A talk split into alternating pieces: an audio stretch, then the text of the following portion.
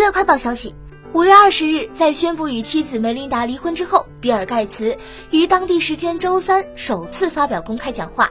对于新冠病毒疫情进行了探讨。在美国商会举办的虚拟全球论坛上，盖茨没有讨论任何个人事务，但分享了对新冠病毒疫苗和气候变化的看法。